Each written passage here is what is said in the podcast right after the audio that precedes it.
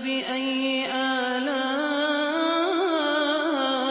ربكما تكذبان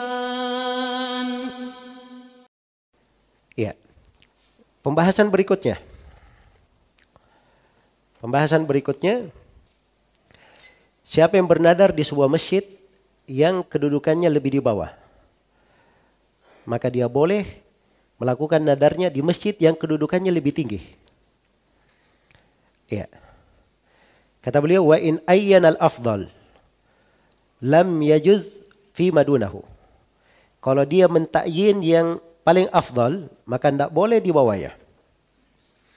Misalnya ada yang bernadar mau sholat di Masjidil Haram, mau itikaf 10 hari di Masjidil Haram. Maka dia boleh di Masjid Nabawi? Hah? Boleh atau tidak? Tidak boleh. Kenapa? Karena kedudukan Masjid di Nabawi di bawah Masjid Al-Haram. Boleh dia di Masjidil Aqsa?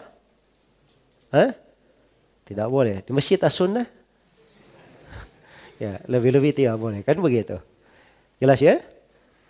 Baik. Tapi wa aksuhu bi aksihi. Nah, ini pembahasan berikutnya, kebalikannya. Ya. Kebalikannya. Sekarang dia bernadar.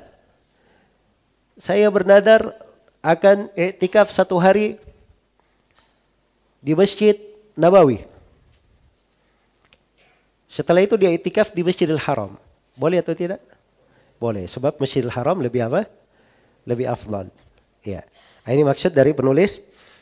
Ini maksud dari penulis rahimahullahu taala.